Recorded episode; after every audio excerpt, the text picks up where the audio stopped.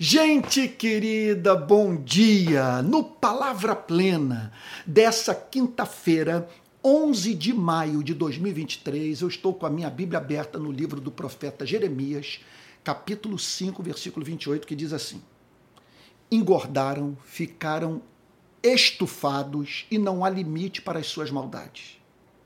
Não julgam a causa dos órfãos para que ela prospere, nem defendem o direito dos necessitados.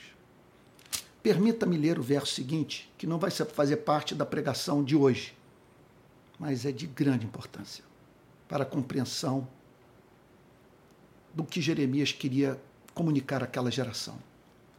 Deixaria eu de castigar estas coisas? Diz o Senhor.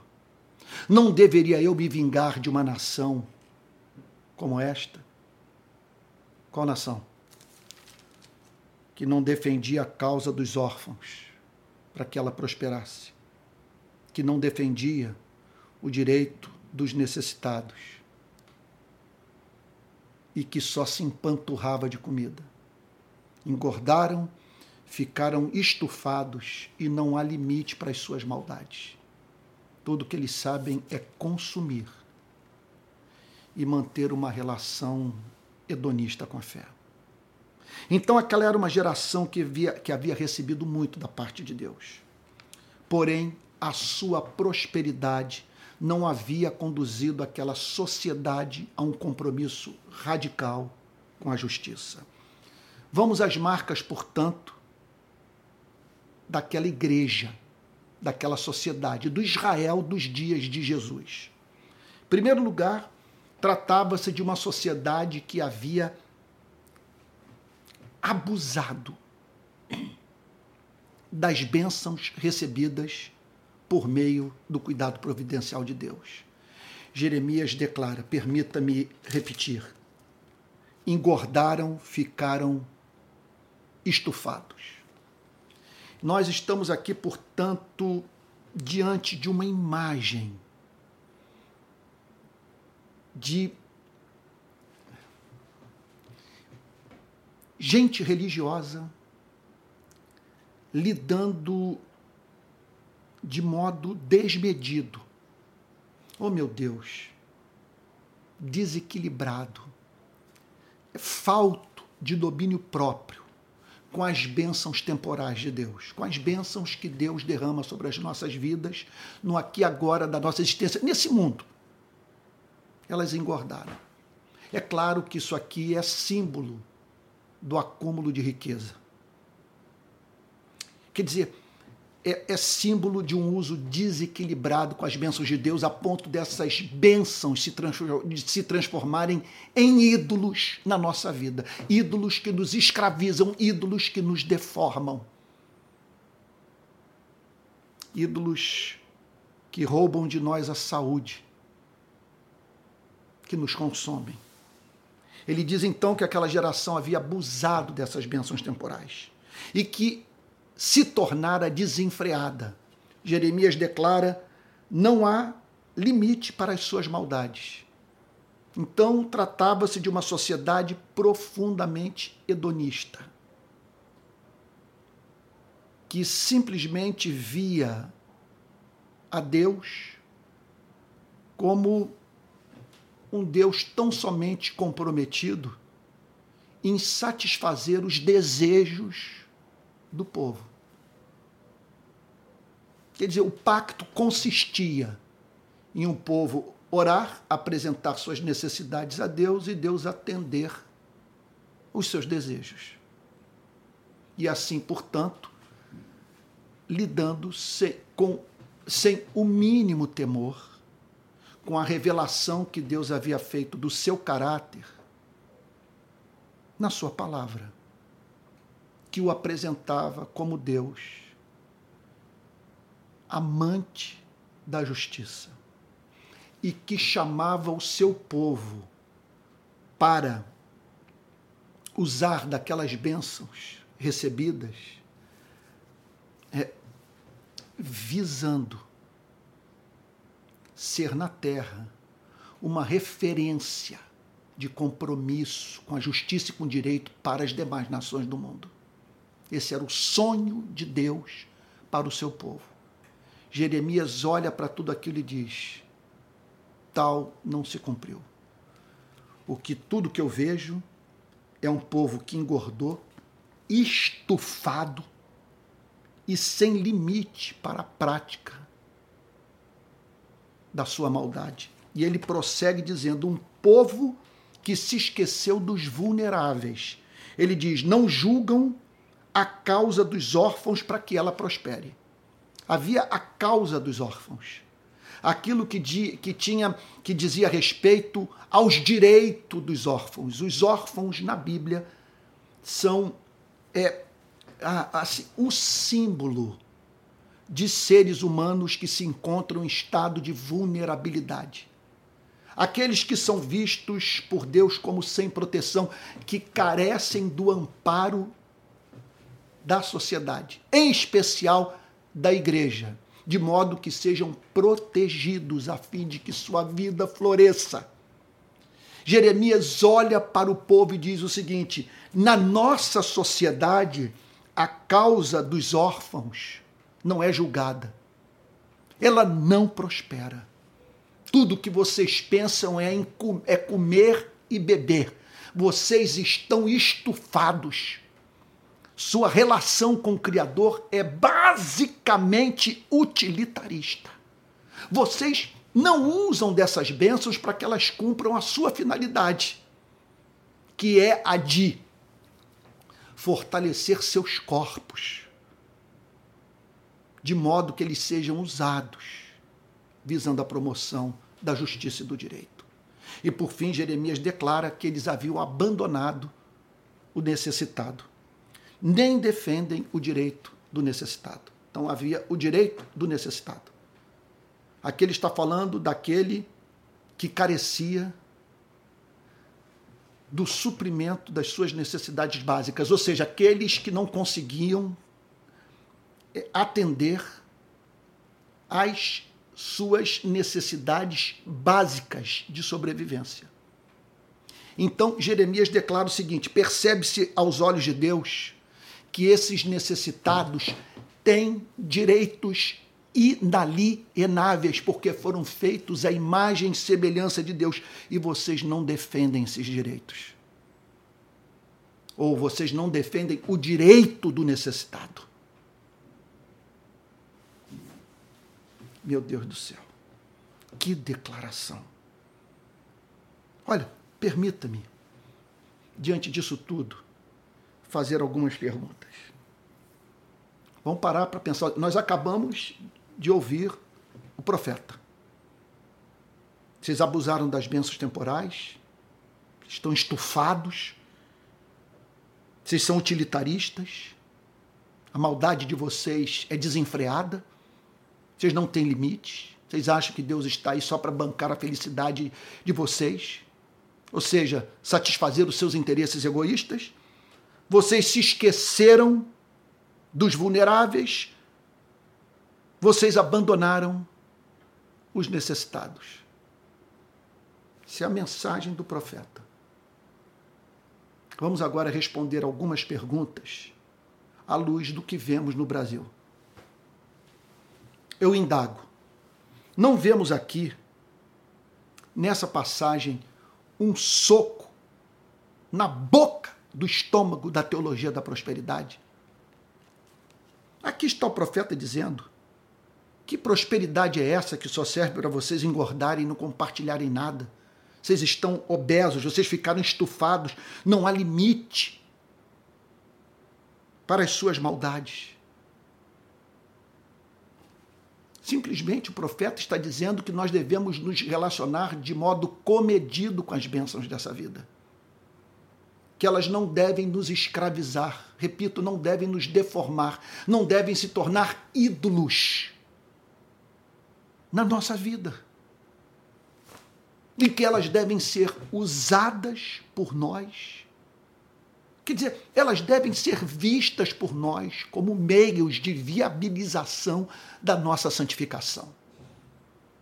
Como o sustento da chama do nosso corpo, da nossa energia, a fim de que, com todo o nosso ser, sirvamos a Deus nesse planeta de injustiça. Segunda pergunta, eu indago. A igreja não pode tornar-se hedonista? É possível que um pastor olhe para uma sociedade, faça uma análise do mercado, identifique o que as pessoas que, querem ouvir e faça uma adaptação, consequentemente, da sua mensagem àquilo que as pessoas querem escutar e assim, portanto, plantando pelo país, espalhando pela nação igrejas hedonistas que vivem para engordar, sem nenhum compromisso com a palavra de Deus. Faço uma terceira pergunta.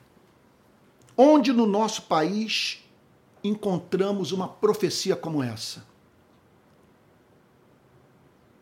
Sim, me mostre um pregador que você tenha ouvido nos últimos meses e que tenha se dirigido aos evangélicos brasileiros nesses termos. Engordaram, ficaram estufados e não há limite para as suas maldades. Não julgam a causa dos órfãos para que ela prospere, nem defendem o direito dos necessitados. Você ouve essa, essa pregação por aí? Esse é o conteúdo da mensagem que encontramos nos nossos púlpitos. Essa é a nossa agenda política. É isso que nos perturba. O que nós temos a falar sobre os órfãos e os necessitados no nosso país. Nós os identificamos. E o que dizer sobre os órfãos e necessitados que são membros das nossas igrejas? a distribuição de riqueza entre nós? Dividimos o pão com os nossos irmãos? Então, eu concluo com uma outra pergunta. Há vulneráveis e necessitados dentro e fora da igreja? Aqui está o profeta dizendo: não julgam a causa dos órfãos para que ela prospere, nem defendem o direito dos necessitados há brasileiros que se encontram, brasileiros cristãos e não cristãos, que se encontram em estado de vulnerabilidade, privação e exclusão.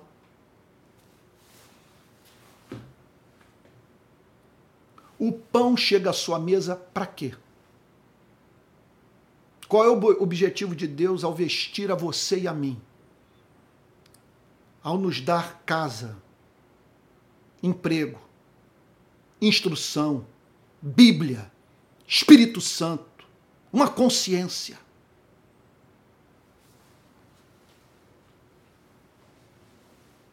Que Deus não permita que abusemos no nosso país das bênçãos recebidas. Que a nossa maldade não se torne desenfreada. Pelo contrário, sejamos ricos em boas obras, de modo que todos no país sejam forçados a nos ver, porque não se pode esconder uma cidade edificada no monte.